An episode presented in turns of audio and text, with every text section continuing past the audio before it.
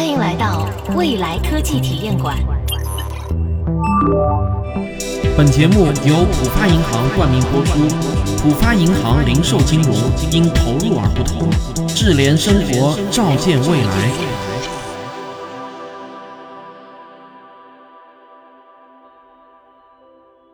在未来科技体验馆的第一季中啊，我曾经给大家做过一期题为太空旅游离我们还有多远的节目。在那期节目中呢，我做了一个预测，我说估计十年后各国的中产阶级就能买得起一张太空旅游的船票，在地球的近地轨道看一眼蔚蓝色的地球，然后返回地面。三十年后呢，中产阶级就能预定一间太空旅馆，在太空中住一晚，过一天航天员的生活。其实啊，在我看来，这样的太空旅游实际上并没有真正的离开地球，我们依然是在地球的引力范围内活动。今天这期啊，我就要把这个话题继续往前推进。我很想跟大家聊一聊，在可以预见的未来，人类到底有没有可能真正的离开地球，去月球或者火星度个假呢？或者更远一点，普通人是否能以月球或者太空站为基地，去更遥远的木星、土星，甚至是冥王星兜一圈玩玩呢？在航天领域，有没有什么关键性的技术起点？一旦突破这个起点，我们将迎来航天事业的大爆发呢？航天事业最最难的是逃脱地球的引力。我们可以把地球想象成一口引力井，而我们人类呢，就是井底之蛙。只要能跳出了这口井，那外面就是一马平川，广阔的宇宙任我们翱翔。为什么说跳出这口井就是一马平川了呢？因为在太空中航行啊，其实呢是非常非常节省能量的。因为真空中几乎没有阻力，太空船只有在加速、减速、变轨的时候需要消耗燃料，这与克服地球引力所需要消耗的燃料比起来，那简直呢就是小巫见大巫了。而我们人类现在唯一掌握的跳出这口引力井的技术啊，只有火箭技术。可火箭最大的问题就是啊，发射成本实在是太高了。其中最大的一个原因就是呢，在过去火箭都是一次性消耗品，造一枚火箭要花费几千万到上亿美元。我给你打一个比方，这个火箭发射啊，就好像是有一个土豪买一架波音七三七客机，飞一次就扔了，下次再飞呢就再买一架。那像这样的土豪，全世界能有几个呢？因此啊，为了把火箭发射的成本给降下来，不管是埃隆·马斯克的太空探索公司，还是维珍银河公司、蓝色起源公司，他们正在做的呢，都是设法让火箭能够回收和重复利用。二零二零年初 SpaceX 的车辆整合主管克里斯托弗·库鲁里斯在一次简报会上表示，可回收的猎鹰九号的单次发射成本最终可以降低到两千八百万美元。那这是一个什么概念呢？可回收的猎鹰九号的最大载荷、啊、大约是三十吨，也就是说啊，大约每吨呢是要耗费九十三万美元，这差不多是现在普通航空运输价格的两百倍。你可能一下子没有反应过来啊，这个两百倍的差距有多大。举个例子啊，这就好像是一万月薪的你和两百万月薪老板的差距。另一家太空旅游公司维珍银河甚至已经开始销售太空旅游的船票了。根据美国证券交易委员会 S E C 的文件，维珍银河打算在二零二三年前，每隔三十二小时就将一批游客送上太空。尽管这个所谓的太空旅游，其实呢，只是像坐在一发炮弹中，仅仅啊是去距离地表一百公里的高空短暂的看一眼，然后就迅速的落回地表。但票价啊也是高达二十五万美元一张。维珍银河创始人理查德·布兰森的最乐观估计是，十年后票价可以降至五万美元以内。另一家叫蓝色起源的公司，他们公布的太空旅游的票价呢也差不多。听到这里啊，我估计很多人会将太空飞行与传统的交通运输业做类比。很多人或许会这么想，规模化生产必然带来成本的快速下降，只要太空旅游的这个市场能够持续的培育起来，那票价就应该会越来越低，直到所有的普通人都能买得起。这就好像当年的汽车、轮船、民航飞机，不都经历过一个从富人走向平民百姓的过程吗？问题是啊，航天发射这个事情啊，还真没有想的那么简单。为了把它的困难给你讲清楚啊，我今天要给你讲一些高级货，我要从一个方程式给你讲起。这个方程式的提出者呢，就是被誉为人类火箭之父的俄罗斯科学家康斯坦丁·艾杜阿尔多维奇·齐奥尔科夫斯基。这个方程啊，就是大名鼎鼎的火箭方程。它就好像是孙悟空给唐僧画下的一个安全圈，人类的火箭不论再怎么改进技术，都无法跳出被它圈定的性价比。在解释这个方程之前，我们先来看看火箭这种运输工具和汽车、轮船、飞机有些什么本质的不同。首先呢，它们有一个显而易见的不同，你想到了吗？只有火箭在运动过程中需要不断的对抗地心引力，而其他运输工具在运动过程中啊，基本不需要对抗地心引力。我用更通俗的话来说啊，就是火箭呢是相对地面垂直向上运动，而其他运输工具啊则基本保持水平运动。大家千万不要小看这种运动方向不同造成的本质差异。让我来给你解释一下，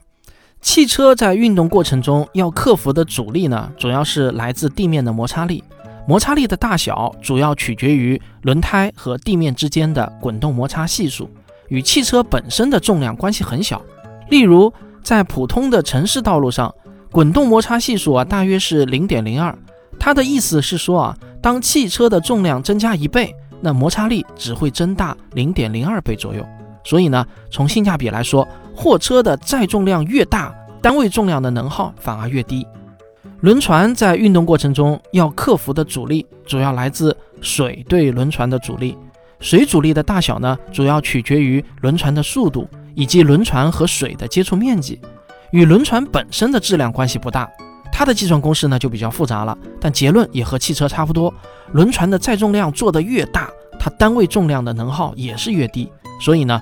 远洋巨轮啊，那做的是一个比一个大。如果不是世界上几大海峡的船闸限制啊，我们还会把运输船做得更大。飞机在运动过程中要克服的阻力主要来自空气阻力，空气阻力的大小与轮船在水中遇到的阻力很类似，结论也类似，飞机也是载客量越大，单位重量的能耗越低。因此呢，汽车、轮船、飞机这些运输工具，它们的性价比可以用一句话来概括，那就是越大越划算。但是啊，这个规律到了火箭这里就要被打破了，因为火箭需要对抗地心引力向上运动，所以呢，火箭遇到的最大阻力就是地心引力，而地心引力的大小几乎只跟一样东西有关，那就是火箭的质量。火箭的质量越大，需要克服的阻力也越大。但非常矛盾的是啊，给火箭提供动力的燃料本身就有巨大的质量，燃料加的越多，就需要消耗更多的燃料来把这些燃料给送上天。这有点像古代行军打仗送粮草的后勤队伍，队伍的人数越多，他们自己要吃掉的粮草也就越多。这样一来，就会使得计算火箭的燃料装载量与有效载荷之间的关系变得很复杂。而第一位得到公认的把这种复杂的关系给弄清楚的人，就是齐奥尔科夫斯基。他提出的火箭方程也被称为齐奥尔科夫斯基火箭方程。要深刻理解人类航天技术目前面临的困境，我们必须要先深刻理解一下火箭方程。我想请大家不要怕啊，这个方程其实呢也并不是很难理解。在接下去的几分钟里啊，虽然有一些高能，但只要你保持专心，就一定能够听懂。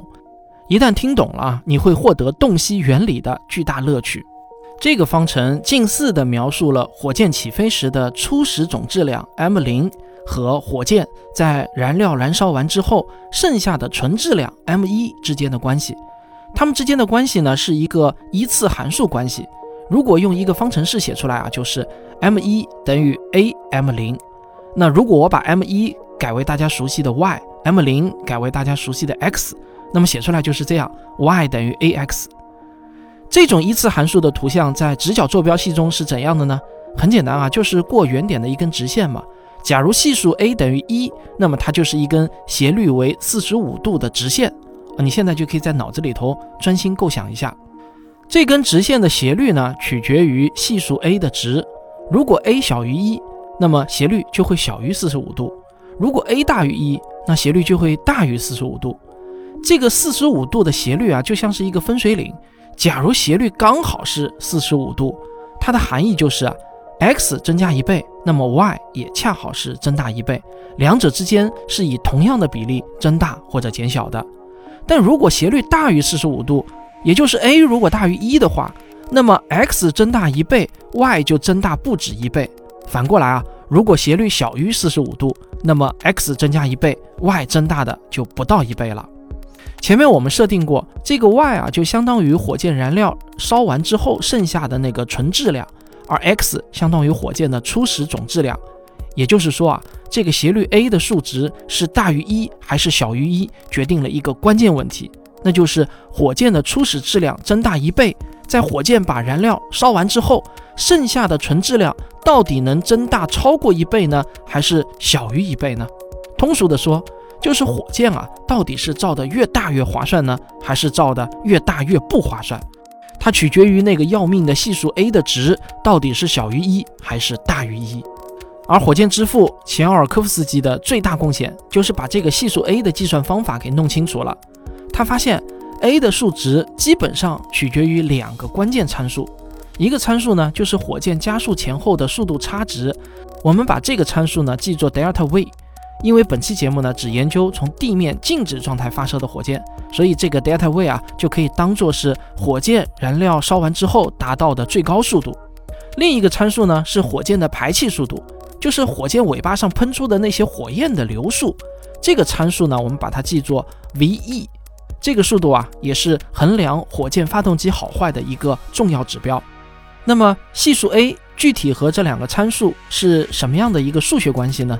因为我们这是一个音频节目啊，所以念公式呢是比较麻烦的事情。而这个公式中又有指数关系，又有分数关系，还出现了那个著名的自然常数 e， 这真的是不太好念啊。我把这个公式呢是附在了本期节目的文稿中，你要是好奇呢，就可以自己打开看一眼，不方便看也没关系，你继续往下听也能听懂。因为我们的目的啊是要研究这个 a 的数值大约是多少。我们主要关心的是它是大于一呢还是小于一，因此啊下面我就来给大家一边解释计算这个公式，一边分析这个公式的取值范围。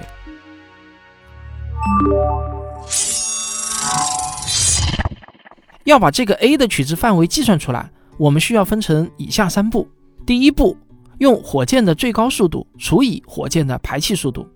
火箭要飞离地球进入环绕轨道，至少呢要达到 七点九千米每秒的环绕速度，这是速度的下限，实际上需要达到的速度要比这个更高一些才行。为了简化计算啊，我们可以把这个速度设定为九千米每秒。火箭的排气速度又是多少呢？以人类目前的技术水平，大约能做到两千到四千米每秒。为了简化计算，我们取一个均值，也就是三千米每秒。这样一来啊，火箭的最高速度除以火箭的排气速度就是九除以三等于三，那这个数字就是我们下一步要用到的指数的数值。接下去就是第二步，算出自然常数 e 的三次方的数值，那这里的三就是上一步算出来的那个三。自然常数 e 是一个类似于圆周率派这样的无限不循环小数，它的值约等于 二点七一八二八， 所以呢 e 的三次方就约等于二十。最后是第三步，就是取二十的倒数，也就是二十分之一等于 零点零五。 好了，计算结束。通过这样三步，我们就计算出了系数 a 的取值。因为前面的取值呢都经过了一系列的简化，所以啊 a 的实际取值大约呢就是在 零点零五 附近。于是火箭起飞时的初始总质量 M 零 和火箭加速后的纯质量 M 一 之间的关系，就可以近似的写为 M 一 等于 零点零五 M 零。 那这是什么概念呢？我给你解读一下啊，这大致意味着火箭的燃料重量增加一倍，火箭的有效载荷啊只能增加 零点零五倍。若要想增加一倍的有效载荷，火箭就要多加二十倍的燃料。这个结论有没有让你大吃一惊呢？这就是目前人类基于火箭的航天技术面临的最大尴尬和困境。我们付出二十倍的努力才能换回一倍的回报。你要知道，燃料啊可不是说加二十倍就可以加二十倍的，燃料多意味着装燃料的腔体要造得更大更重，对腔体材料的要求以及工程制造技术、控制技术，那也都是等比例的增加，这些又会导致火箭变得更重，需要更多的燃料。这真的感觉啊，就是一个恶性循环。人类历史上到目前为止运载能力最强的火箭是把阿波罗登月飞船送上天的土星五号火箭，它的自重达到了惊人的三千吨，但是它最多只能把一百四十吨的东西给送到地球近地轨道。这就是航天发射为什么那么贵的根本原因，因为火箭燃料的有效利用率啊实在是太低了。讲到这里呢，我们可以得出一个结论，只要我们的航天发射还是采用火箭技术，那么很遗憾，在我们可预期的将来，恐怕都不可能让普通老百姓实现太空旅游的梦想。太空旅游永远只能是富人们的娱乐。同样的道理啊，因为成本降不下来，所以呢，大规模的建设空间站那也是痴心妄想。将地面上的东西送上太空实在是太昂贵了。要想真正的降低成本，我们就必须另辟蹊径，彻底摆脱前尔科夫斯基火箭方程对人类航天事业的禁锢。所谓摆脱火箭方程的禁锢，它的意思是啊，有没有什么办法能够把能量和载荷给它分离开？也就是说呢，燃料或者说啊提供能量的物质不需要和载荷一起上天。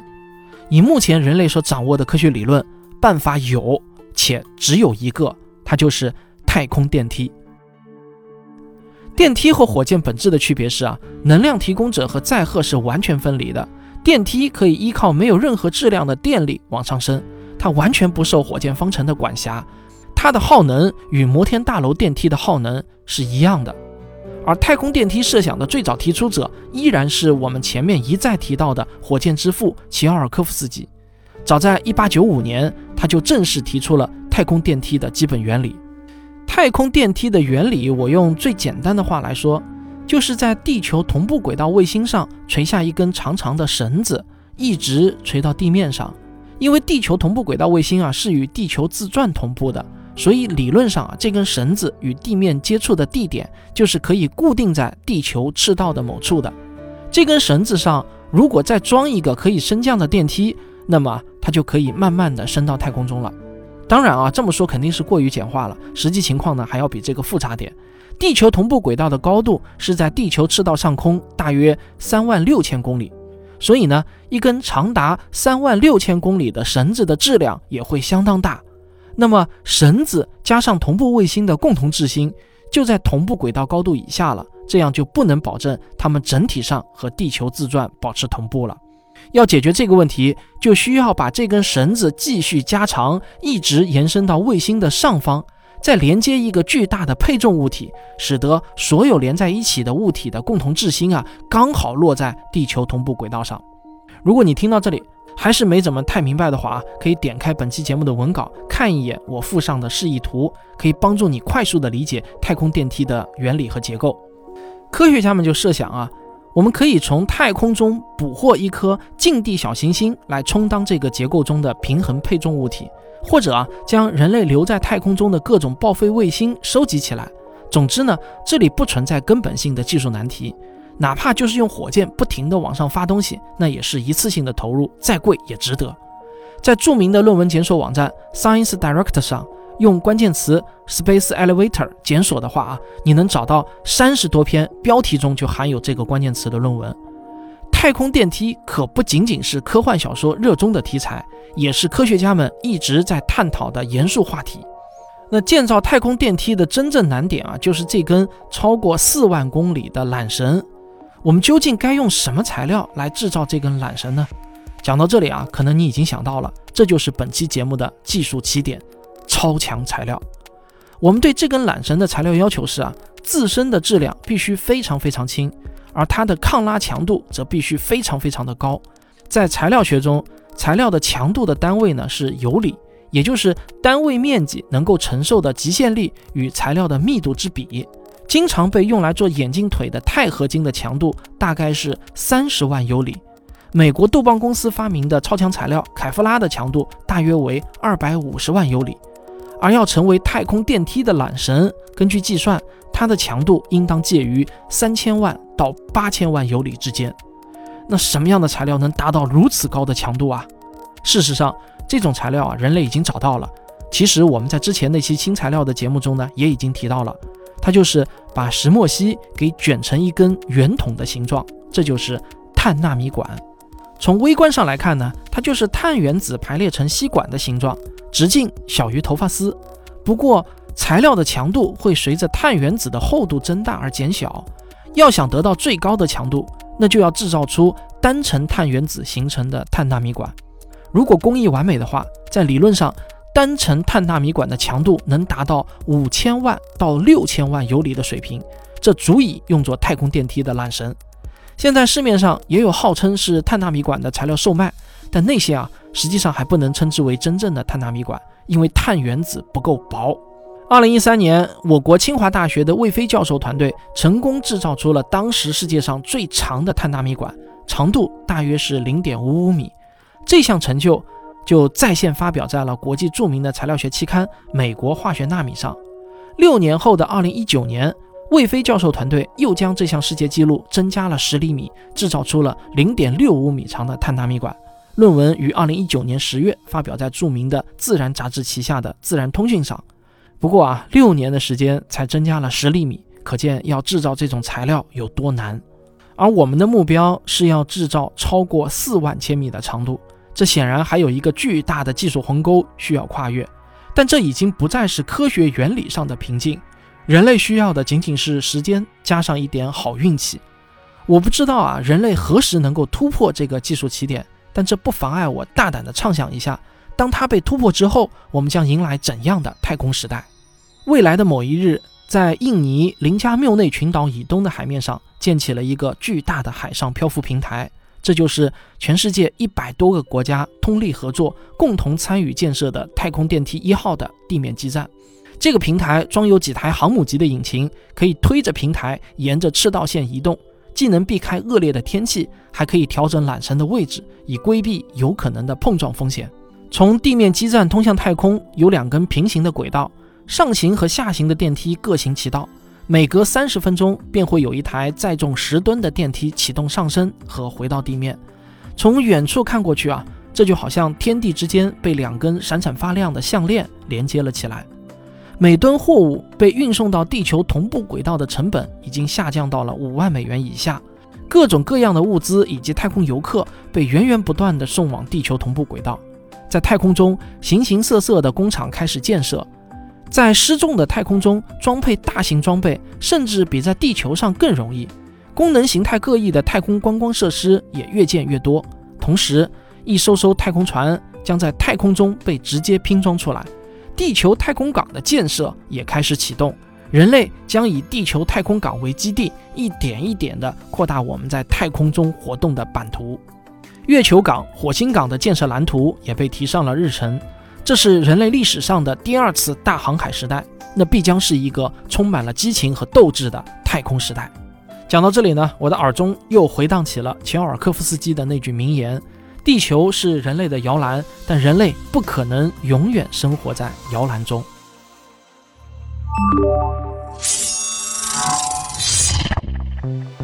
好，这就是本期的未来科技体验馆。我们今天的彩蛋是啊，